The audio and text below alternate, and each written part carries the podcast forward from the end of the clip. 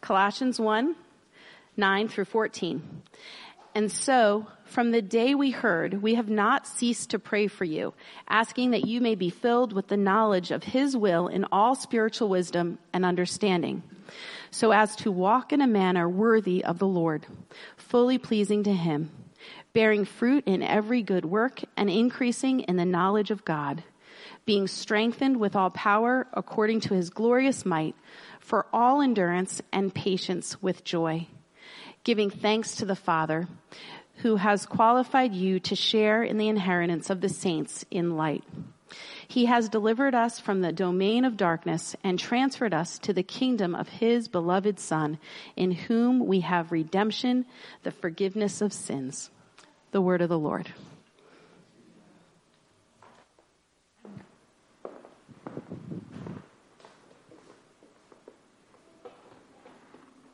Good morning to, to those of you here I can see and those I cannot see.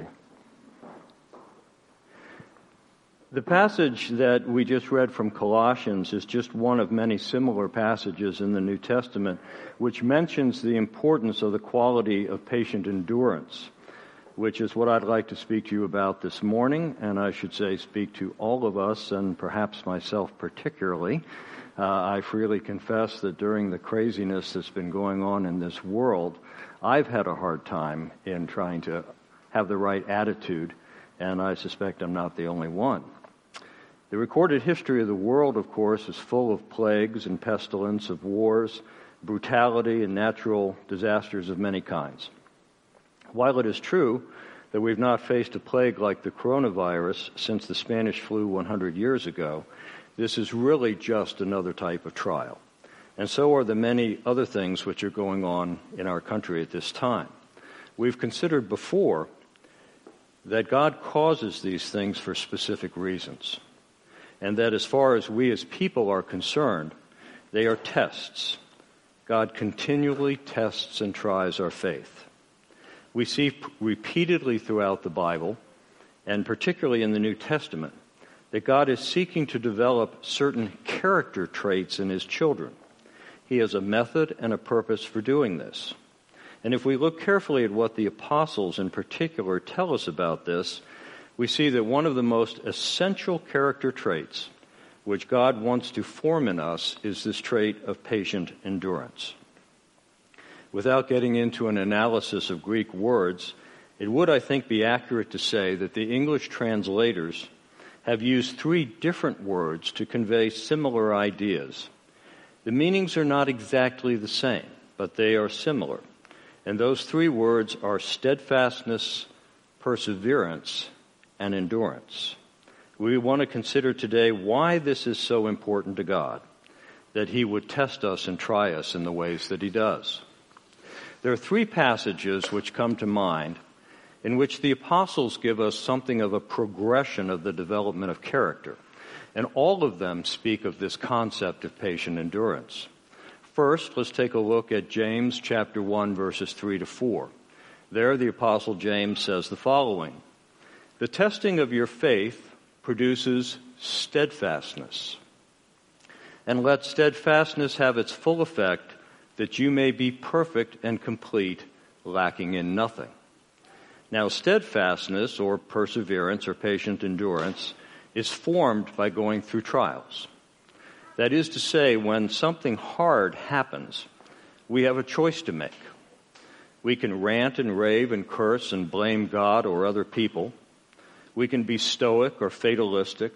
We can speak of the survival of the fittest. Or we can despair. Or we can choose to believe God.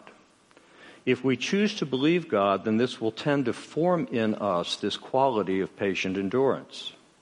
Then, according to James, there is something of a second choice to be made. we may grit our teeth and clench our fists and just endure. And I don't mind saying there have been times in my life when it felt like that was exactly what I was doing. Or we can choose to do what James says let steadfastness have its full effect. And how do we do that? We do it, I suggest, by taking down our defenses. We do it by faith and an openness to the work of the Holy Spirit within us. we must have an attitude of, okay, God, my arms are open wide. Use this in me to your glory however you would choose. If we choose to let steadfastness have its full effect, then James tells us that we will become perfect and complete, lacking in nothing. Now, that's certainly an amazing statement, isn't it? Perfection, completeness, lacking in nothing.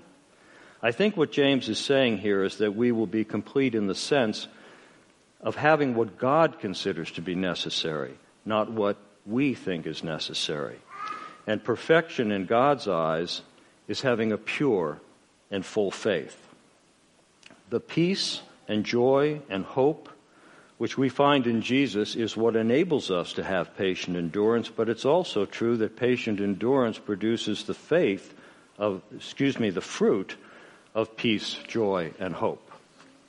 A second passage to take a quick look at is from the fifth chapter of the book of Romans, verses 3 to 5. There we read the following We rejoice in our sufferings, knowing that suffering produces endurance, and endurance produces character, and character produces hope, and hope does not put us to shame. So the Apostle Paul is giving us a four point progression. Suffering, he says, produces endurance. There is that word again. And endurance produces character, and character produces hope. Now, just like James, Paul tells us that suffering produces endurance, or steadfastness, or perseverance. And just like James, he tells us to rejoice in this. Do you see that it takes a great deal of faith to do that? So if we choose to trust God and rejoice despite going through difficult times, that is what is going to produce endurance and a strengthened faith. Then Paul tells us that patient endurance itself produces character. In other words, he's saying that God cares very much about developing our character and making it into the character that he wants it to be. And that is why he is doing many of the things that he is doing. And then Paul says that the development of character enables us to have hope. Now, hope, as used in Scripture, does not mean wishing for something, the way the word is commonly used in our culture today. In Scripture, the word hope means a certain expectation or a joyful anticipation. So you see, it's a completely different concept than the way the word hope is commonly used today. It means that we take joy in the anticipation of our glorious inheritance. Then the last of the three progression passages is the longest. We find it in the second in the book of 2 Peter, chapter 1 verses 5 to 6. There we hear this. The apostle Peter says, "Make every effort to supplement your faith with virtue, and virtue with knowledge, and knowledge with self control, and self control with steadfastness, and steadfastness with godliness, and godliness with brotherly affection, and brotherly affection with love. Having said that, Peter tells us in verse 8 that if we have these qualities, and if they are increasing in us, then they will keep us from being ineffective and unfruitful.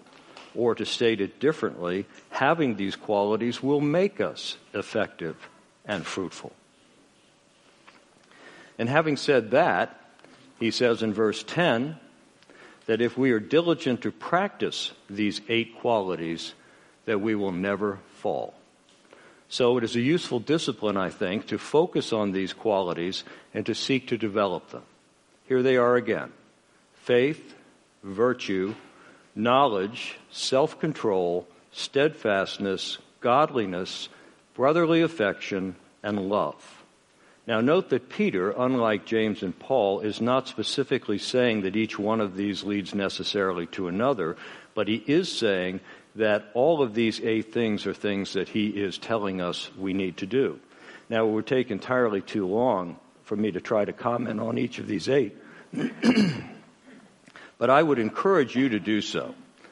Just open your Bible to the concordance at the back, flip to each of these eight words, write down every verse for each one of them, and then go through and read those verses carefully. It'd be a very useful and effective discipline to do that simple thing with respect to those eight things. But let me point out one of these words particularly, and is this word godliness.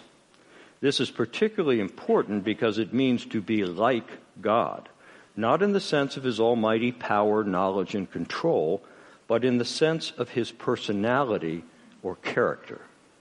Let me tell you a story to illustrate this. In the summer of 2014, I had the opportunity to check off my so called bucket list something that I'd always wanted to do, and that was to go hiking in the Canadian Rockies. So I did, and it was very cool, but that's not my point. The plan was that I would fly from there to Seattle, where my daughter Holly was living at the time, so that she would be coming back here with three young children and all of their luggage, and obviously it would be better for me to be with her. So that's how I wound up on an airplane flying from Calgary to Seattle. And on the airplane, it turned out that my seat was in the last row, and there were only two seats in the last row, and the other seat belonged to a young Canadian woman. She was very short, and she asked for my help in putting the bag in the overhead bin, which I should have thought of anyway, but at any rate, I did, and that simple act opened a conversation. Upon learning that I'm an American, she asked me two questions. I have no idea why these were her two questions. the first question was, What did I think of President Barack Obama? So I answered her question. No reaction. Then she asked me, What did I think of President Bill Clinton? I answered that question too. No reaction until I said that I was troubled by his immorality. Then she virtually exploded and said, Morality, come on, what is that? I mean, what is morality really? I think it wasn't until that moment that I realized that the word morality means absolutely nothing to many people in our culture. It certainly, and probably more so to younger people, of course. As a child of the 1950s, morality was drilled into me, but not today. So I tried to answer her question, and I'm not sure how good an answer I gave her, but I've thought a great deal about it since then. You see, the word morality, if you look it up in an English dictionary, can mean a couple of different things. One thing it can mean is the simple subject matter of what is right and what is wrong behavior. But another interpretation of morality is simply conforming to the expectations of society. Well, frankly, I don't care to conform to the expectations of society either. So, what is the answer then? Well, here it is. Christian ethics is not based upon conformity to the expectations of society, nor is it based upon some seemingly arbitrary list of rules.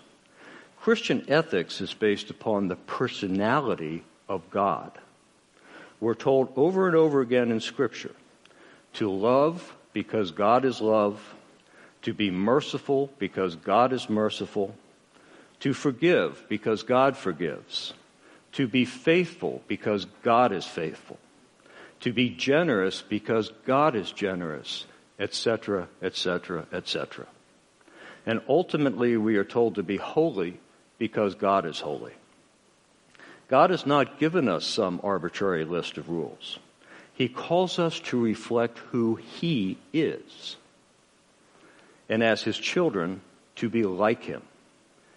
And he went so far as to give us his blessed Son, Jesus, as an example of what that looks like. Another important thing to say about this, I think, is that we ought not to fall into the trap of trying to make lists of everything that is wrong. There's a great deal of that going on right now. And it's really a useless thing to do. People will always demand that you tell them why it was wrong, and then they won't accept the answer even if you give it correctly and accurately no matter how many proof texts we come up with. No, that's not what we should be doing. We should be explaining what is right because, by definition, everything else is not. And what is right is that which is consistent with the character or the holiness of God. Now, I say this because patient endurance is one of those characteristics of God. Steadfastness as a character trait of God is something that there is a great deal of scripture about. In fact, if you read through the entire book of Psalms, I think you'll see that the psalmists are constantly praising God for his steadfast love and his faithfulness. In fact, it probably wouldn't be going too far to say that this is the single most dominant thought in the book of Psalms. Or consider Lamentations 3:22, the steadfast love of the Lord never ceases. Now, there are many verses that deal with this idea of steadfastness or patient endurance. I was surprised personally as I began to look into this what a dominant theme it is in the New Testament and particularly in the writings of the apostles. Let's just consider a few of them quickly. Hebrews chapter 12 verse 7 says this. It is for discipline that you have to endure. God is treating you as sons. And at the end of the paragraph, we read, For the moment, all discipline seems painful rather than pleasant, but later it yields the peaceful fruit of righteousness to those who have been trained by it. At first, it seems difficult to view trials as a form of discipline, especially if, if we clearly did not cause them. But this is what Scripture teaches. Not that things happen because of something we did or did not do, but that God uses these to work through all things. The NIV translation of Romans 8:28 puts it this way: "And we know that in all things God works for the good of those who love him and who have been called according to his purpose." And it makes sense if you can grasp that God is working to reform our characters in order that we might better reflect His character. Like any other type of discipline, the sooner we learn to patiently endure, to persevere, to be steadfast, and to be faithful, the less discipline of trials will be required. But then again, it does seem that sometimes it takes an entire lifetime to learn this. At least that's my experience. When Paul wrote to the church at Thessalonica, it was their patient endurance which he wanted to praise them for. Consider 2 Thessalonians 1 4, where Paul writes, Therefore, we ourselves boast about you in the churches of God for your steadfastness and faith in all your persecutions and in the afflictions that you are enduring Surely Paul could have thought of many other things to praise the Thessalonian church for, but notice it was their steadfastness, their faith, and their endurance, which he says he boasted to other churches about. James writes in first chapter, verse 12, Blessed is the man who remains steadfast under trial. For when he has stood the test, he will receive the crown of life which God has promised to those who love him. And then he also says in the fifth chapter, verses 10 and 11, and also as an example of suffering and patience, brothers, take the prophets who spoke in the name of the Lord. Behold, we consider those blessed who remain steadfastness, steadfast. You have heard of the steadfastness of Job, and you have seen the purpose of the Lord, how the Lord is compassionate and merciful.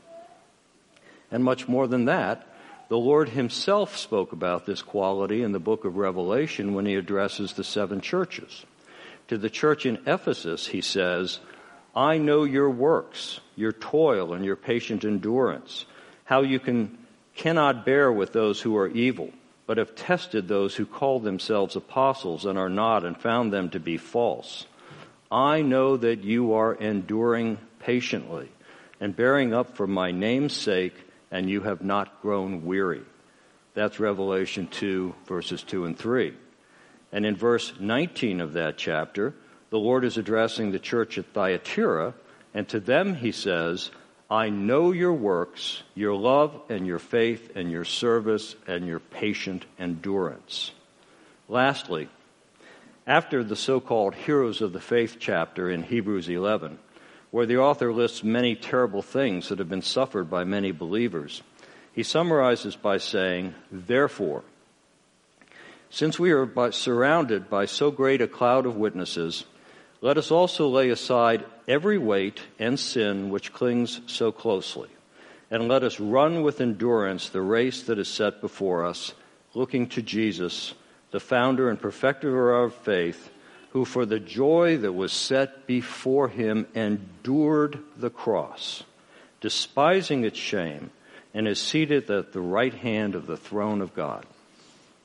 So the author is reminding us that Jesus suffered far more than we ever have and ever will, and that we should set upon our eyes upon him and never forget this fact and always look to him as our example.